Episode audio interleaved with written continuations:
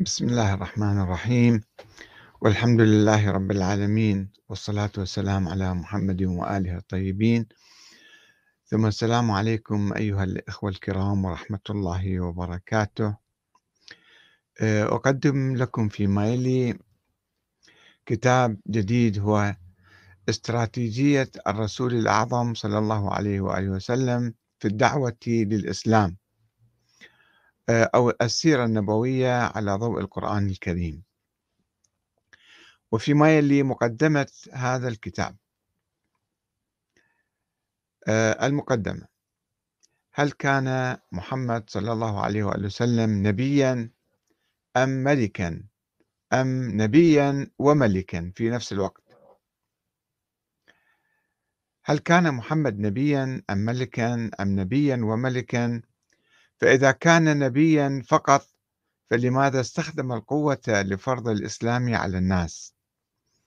وهل كان استخدام النبي محمد للقوة متعلقا بتأسيس الأمة الإسلامية وفي مواجهة المشركين فقط أم أنه كان بهدف إنشاء مملكة سياسية عائلية للرسول الأعظم؟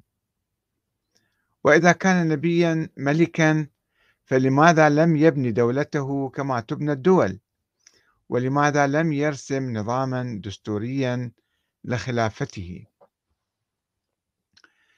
لقد كتب الشيخ الأزهري علي عبد الرازق منذ حوالي مئة عام كتاب الإسلام وأصول الحكم وقال فيه بأن النبي محمد صلى الله عليه وآله وسلم لم يكن ملكا وإنما كان فقط نبيا. ولم يؤسس لدولة إسلامية. ولكن الكاتب المصري المعاصر خليل عبد الكريم توصل إلى رأي معاكس في كتابه قريش من القبيلة إلى الدولة المركزية.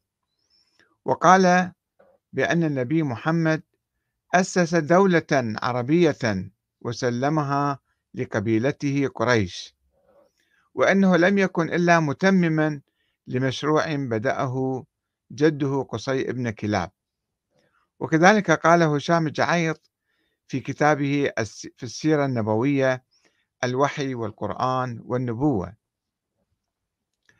وقد يستغرب البعض من وصف النبي محمد صلى الله عليه وآله وسلم بالملك أو يرفض إطلاق هذه الصفة عليه كما فعل علي عبد الرازق. ولكن ذلك الرفض قد يعود إلى الصورة السلبية عن الملك في الأذهان.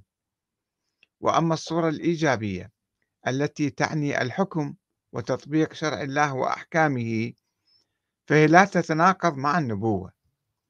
وقد أشار القرآن الكريم في آيات عديدة إلى اتصاف بعض الأنبياء السابقين بصفة الملك كما في الآيات التالية. أم يحسدون الناس على ما آتاهم الله من فضله؟ فقد آتينا آل إبراهيم الكتاب والحكمة وآتيناهم ملكا عظيما. بغض النظر عن معنى الملك هنا. وأيضا ألف لام ميم أو عفوا ألم ترى إلى الملأ من بني إسرائيل من بعد موسى إذ قالوا لنبي لهم ابعث لنا ملكا نقاتل في سبيل الله. وقال لهم نبيهم إن الله قد بعث لكم طالوت ملكا قالوا أن يكون له الملك علينا ونحن أحق بالملك منه ولم يؤت سعة من المال. قال إن الله اصطفاه عليكم وزاده بسطة في العلم والجسم والله يؤتي ملكه من يشاء والله واسع عليم. البقرة 246 247 وأيضا قال وقتل داود جالوت وآتاه الله الملك والحكمة وعلمه مما يشاء. البقرة 251 وأيضا وشددنا ملكه ملك داود يعني وآتيناه الحكمة وفصل الخطاب. آه وأيضا قال يا داود إنا جعلناك خليفة في الأرض فاحكم بين الناس بالحق ولا تتبع الهوى فيضلك عن سبيل الله. إن الذين يضلون عن سبيل الله لهم عذاب شديد بما نسوا يوم الحساب. وأيضا بالنسبة للنبي يوسف عليه السلام قال ربي قد آتيتني من الملك وعلمتني من تأويل الأحاديث. يوسف سورة يوسف 101 فماذا كانت حقيقة تجربة النبي محمد صلى الله عليه وآله وسلم؟ هل كان نبيا أم ملكا؟ أم نبيا وملكا في نفس الوقت؟ لقد حسب مشرك قريش بأن هدف النبي محمد صلى الله عليه وآله وسلم من دعوته للتوحيد هو الوصول إلى السلطة. فاجتمعوا معه وقالوا لقد شتمت الآباء وعبت الدين وسفهت الأحلام وشتمت الآلهة وفرقت الجماعة فما بقي من أمر قبيح إلا وقد جئته فيما بيننا وبينك. فإن كنت إنما جئت بهذا الحديث تطلب به مالا جمعنا لك من أموالنا حتى تكون أكثرنا مالا. وإن كنت وإن كنت إنما تطلب الشرف فينا سودناك علينا. وإن كنت تريد أن تريد أن تصبح ملكا ملكناك علينا. فقال رسول الله صلى الله عليه وسلم ما جئتكم بما جئتكم به أطلب أموالكم ولا الشرف فيكم ولا الملك عليكم. ولكن بعثني الله إليكم رسولا وأنزل عليه كتابا وأمرني أن أكون لكم بشيرا ونذيرا. فبلغتكم رسالة ربي ونصحت لكم. فإن تقبلوا مني ما جئتكم به فهو حظكم في الدنيا والآخرة. وإن تردوه علي أصبر. أصبر لأمر الله حتى يحكم الله بيني وبينكم. وذهب رجال قريش إلى عمه أبي طالب يشتكون ويطلبون منه أن يكف النبي عن شتم آلهتهم. فقال له النبي أي عم أولا أدعوهم إلى ما هو خير لهم منها؟ قال أبو طالب وإلى ما تدعوهم؟ قال أدعوهم إلى أن يتكلموا بكلمة تدين لهم العرب ويملكون بها العرب والعجم كما يقول ابن سعد في الطبقات.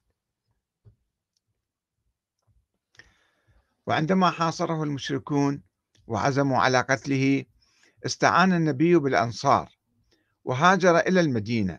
ليس لكي يصبح ملكا أو رئيسا عليهم وإنما لكي ينشر دعوته بحرية وإذا نظرنا إلى عقد البيعة الذي أخذه النبي من الأنصار في العقبة الثانية لوجدناه لا يتضمن سوى الحماية والدفاع كما يحامي الأنصار عن نسائهم وأولادهم.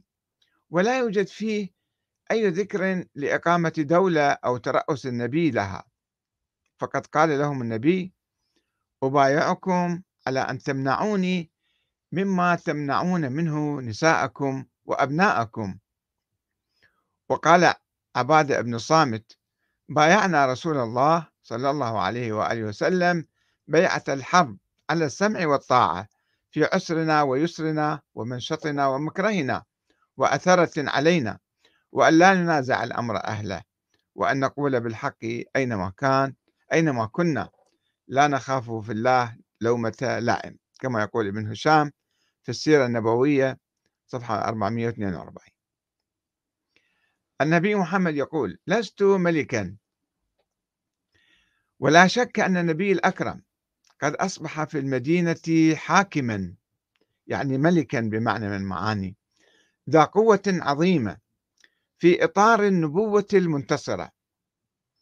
وهناك حديث منسوب إلى النبي يتضمن معنى الملك والسيطرة على العالم يقول فيه نصرت بالرعب على العدو وبينما أنا نائم أتيت بمفاتيح خزائن الأرض فوضعت في يدي. كما يوجد في صحيح مسلم آه، باب المساجد 1199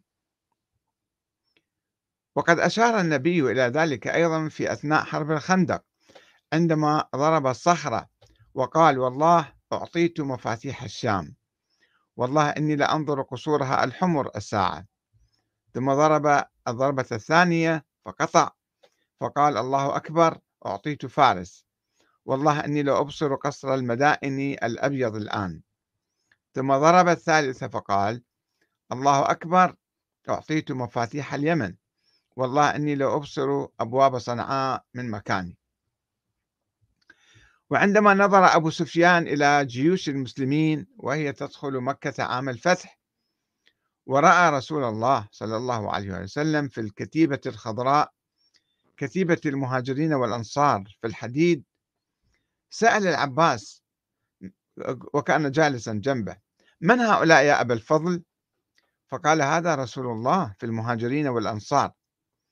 فقال أبو سفيان يا أبا الفضل لقد أصبح ملك ابن أخيك عظيما فنهره قائلا ويحك إنها النبوة. فقال نعم إذن. وهكذا كان سائر العرب ينظرون إلى النبي محمد بتردد وهو يسيطر على الجزيرة العربية حيث كانوا يخلطون بين النبوة والملك. وعندما ذهبت سرية إلى قبيلة طي وأسرت أخت عدي بن حاتم الطائي وكانت امرأة حازمة. فأطلق النبي سراحها فذهبت إلى أخيها الهارب إلى الشام فسألها ماذا ترين في أمر هذا الرجل؟ قالت أرى والله أن تلحق به سريعا فإن يكن الرجل نبيا فالسابق إليه له فضيلة وإن يكن ملكا فلن تذل في عز اليمن وأنت وأنت وأنت أنت. قال والله إن هذا للرأي فذهب إلى الرسول وأسلم. وشجع ذلك زعيما من زعماء اليمن هو عمرو بن معدي كرب.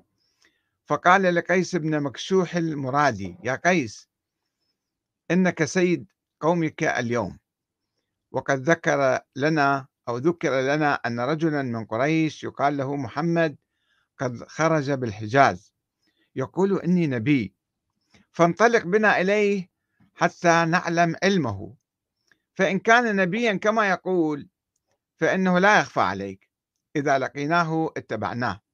وإن كان غير ذلك علمنا علمه فأبى عليه ذلك قيس بن مكشوح وسفه رأيه فركب عمرو حتى قدم على رسول الله فصدقه وآمن به في أناس من بني زبيد. وقال أناس من بني تميم لبعضهم البعض انطلقوا بنا إلى هذا الرجل. فإن يكن نبيا فنحن أسعد الناس به. وإن يكن ملكا نعش في جناحه. ثم جاءوا إلى حجر النبي فجعلوا ينادونه يا محمد! فأنزل الله إن الذين ينادونك من وراء الحجرات أكثرهم لا يعقلون. ولو أنهم صبروا حتى تخرج إليهم لكان خيرا لهم والله غفور رحيم. وقالت العرب عموما دعوا محمدا يقاتل قومه فإن نجح فهو نبي. ولم يكن المشركون وحدهم يعتقدون بأن النبي يهدف من رسالته الوصول إلى الملك.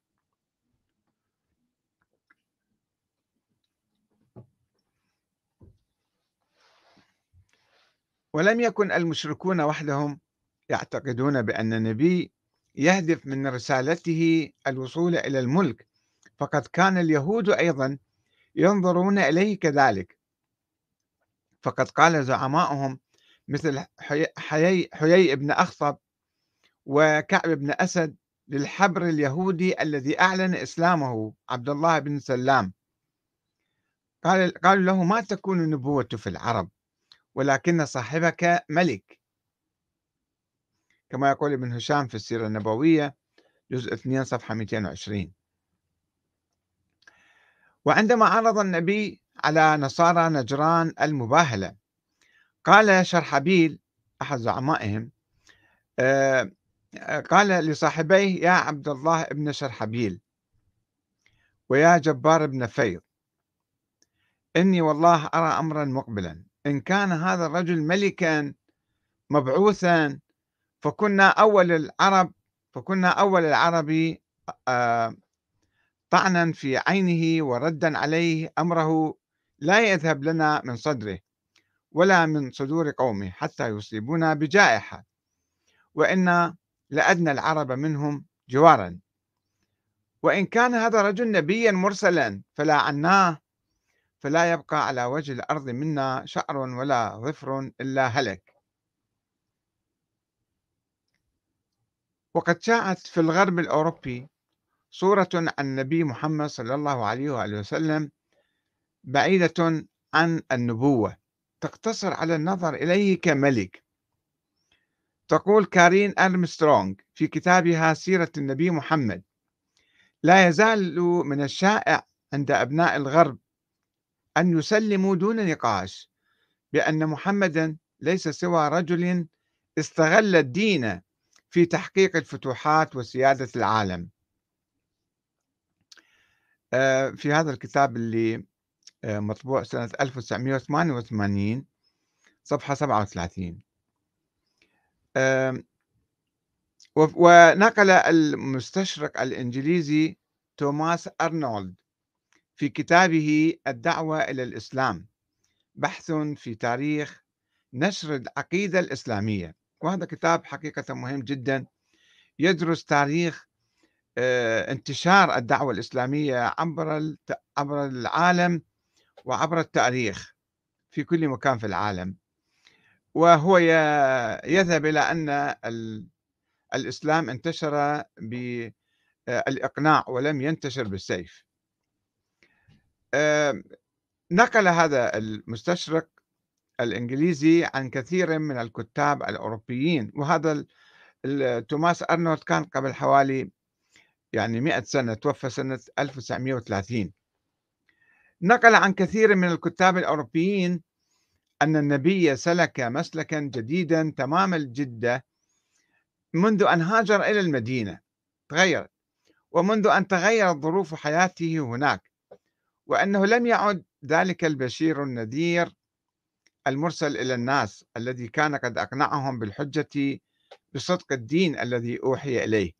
وإنما ظهر الآن أقرب إلى أن يكون مندفعا. يستغل كل ما في سلطته من قوة ومهارة سياسية في فرض نفسه وفرض آرائه. هاي في صفحة 54 من كتابه الدعوة إلى الإسلام. ينقل هذا الرأي عن آه، المستشرقين الغربيين. ولكن ماذا يقول النبي محمد صلى الله عليه وسلم؟ يقول أنا لست ملكا.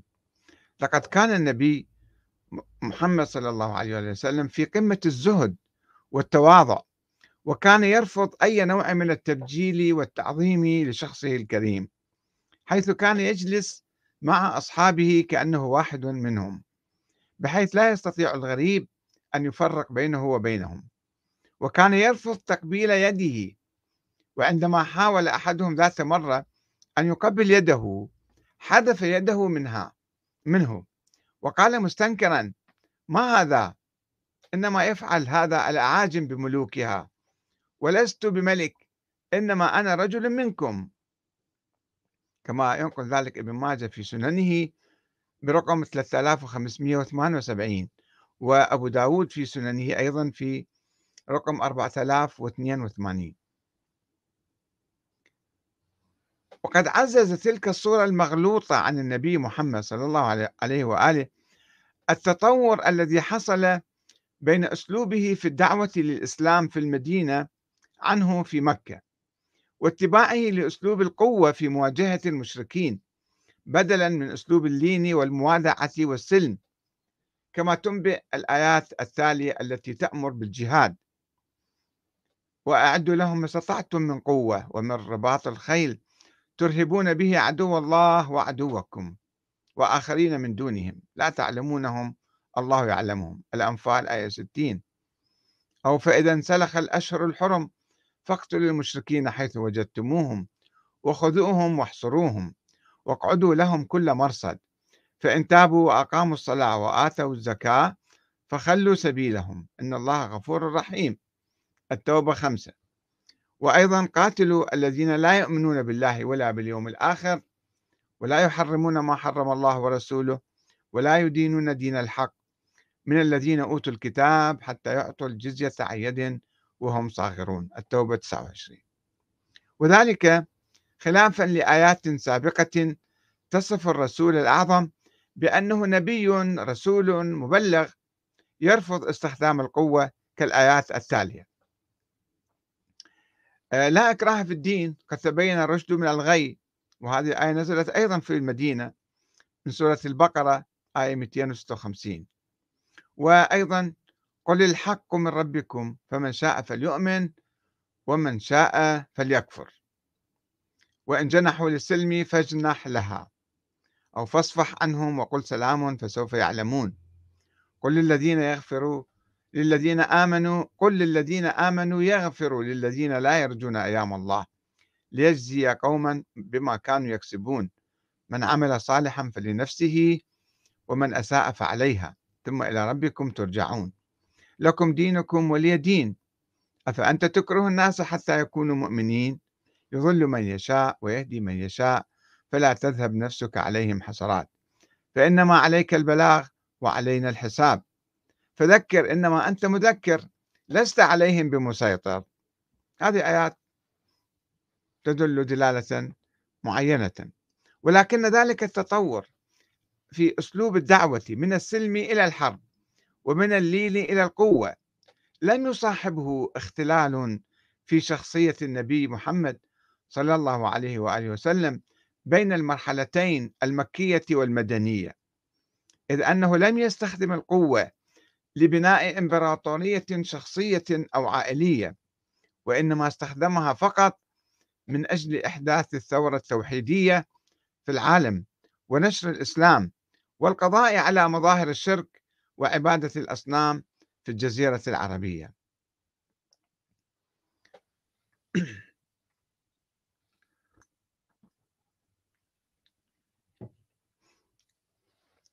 وفي الحقيقة لم يكن الرسول الأعظم يهتم بفرض سلطته السياسية على القبائل العربية التي كانت تدخل في الإسلام. بقدر ما كان يهمه أمر التوحيد والصلاة والزكاة. ولذلك لم يتدخل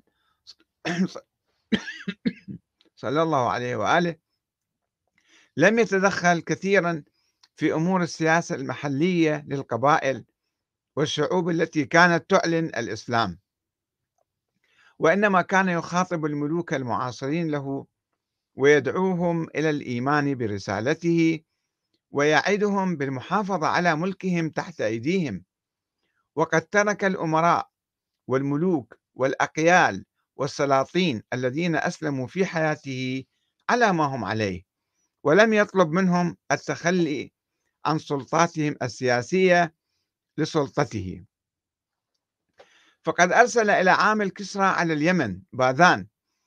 إنك إن أسلمت أعطيتك ما تحت يديك وملكتك على قومك من الأبناء كما يقول ابن خلدون في تاريخه جزء 2 صفحة 38 وبعث إلى أمير الغساسنة في دمشق الحارث بن شمر الغساني.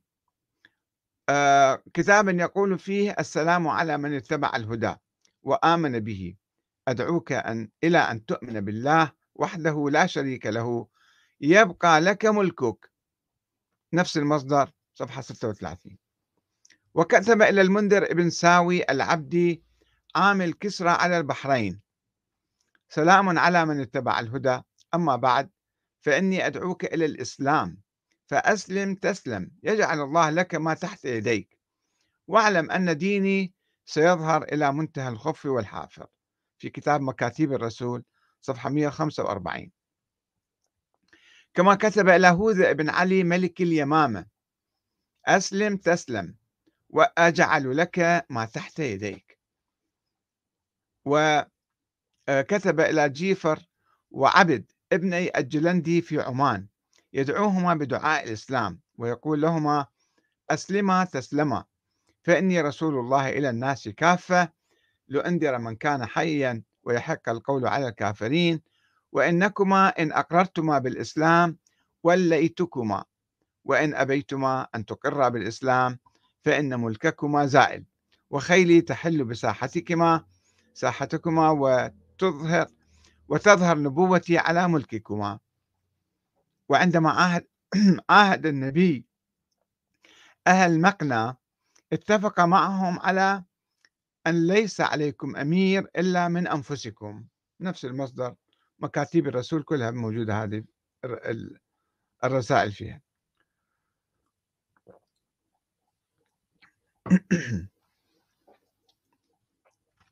وعندما أسلم جبل ابن الأيهم وهو أحد ملوك الغساسنة أبقاه النبي ملكا على قومه. وكذلك عندما أسلم ملوك حمير أبقاهم رسول الله على مكانتهم.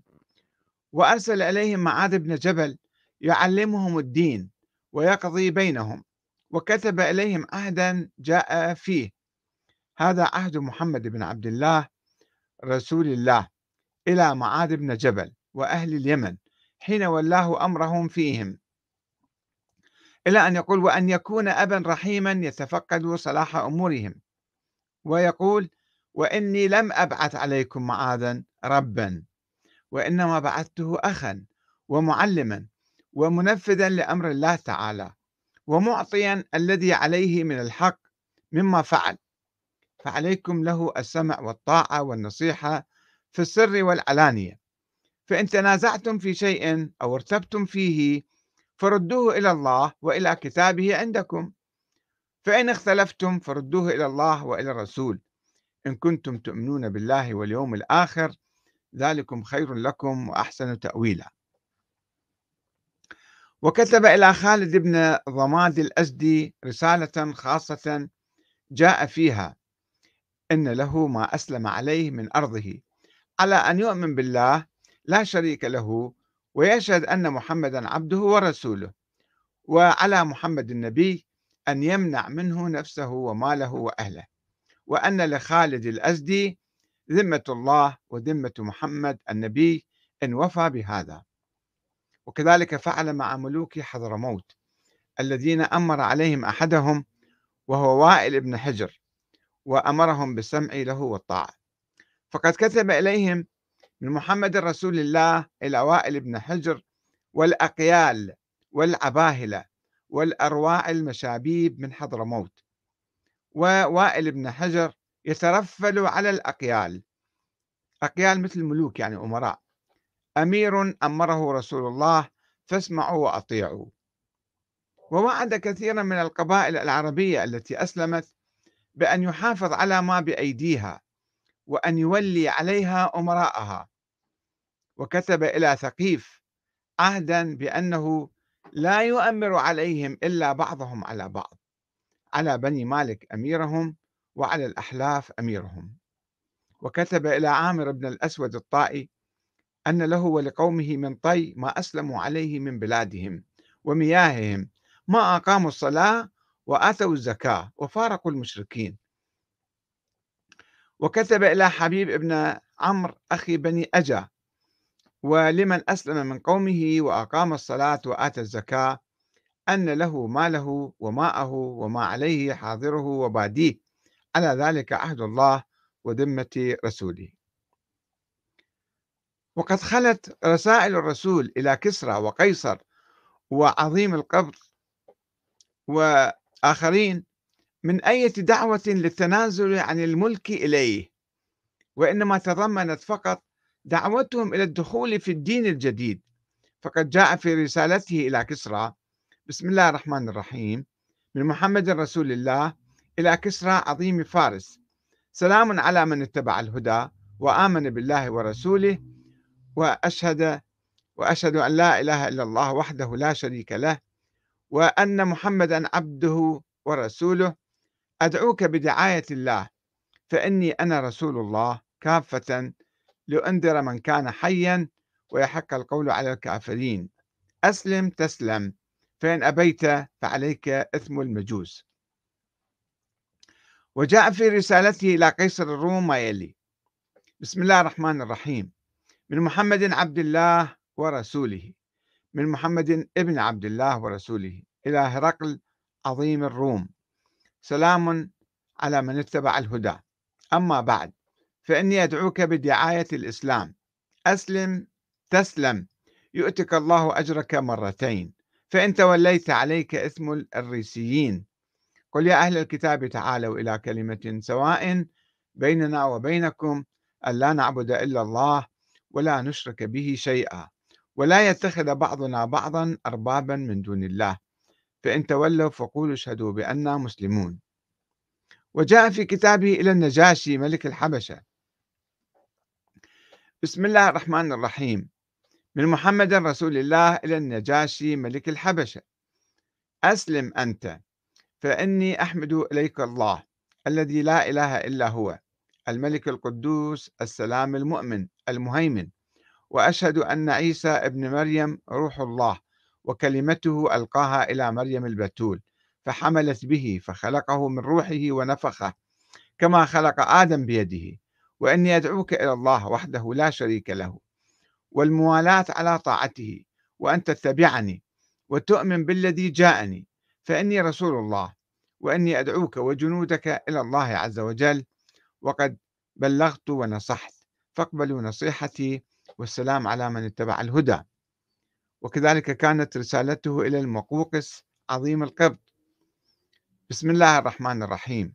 من محمد ابن عبد الله إلى المقوقس عظيم القبط سلام على من اتبع الهدى.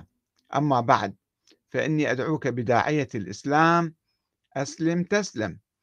وأسلم يؤتك الله أجرك مرتين.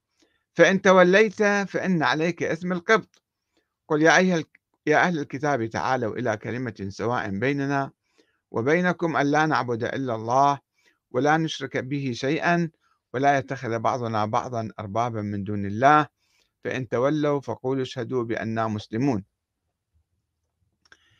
إن كل ذلك يدل على أن الرسول محمد صلى الله عليه وآله وسلم لم يكن بصدد تغيير الأنظمة السياسية القائمة بقدر ما كان يهتم بنشر الدعوة الإسلامية فضلا عن أن يكون بصدد تشكيل حكومة دينية مشابهة للحكومات اليهودية القديمة التي كان يقودها الكهنة والأحبار أو مشابهة للحكومات المسيحية التي كان يقودها القياصرة بدعم من بابوات الكنيسة في العصور الوسطى حيث لم يقر الرسول نظام ازدواج السلطتين الزمنية والدينية ولم يؤسس سلطة دينية كالكنيسة عند المسيحيين ولم يكل إليها مهمة منح الشرعية للملوك ولا مهمة محاسبتهم أو مراقبتهم.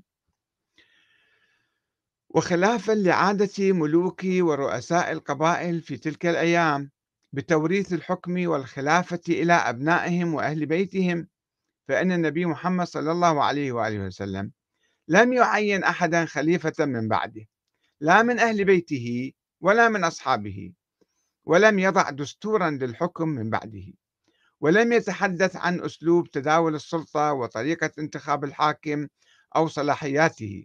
ولا عن تفاصيل العلاقة بين الحاكم والمحكوم.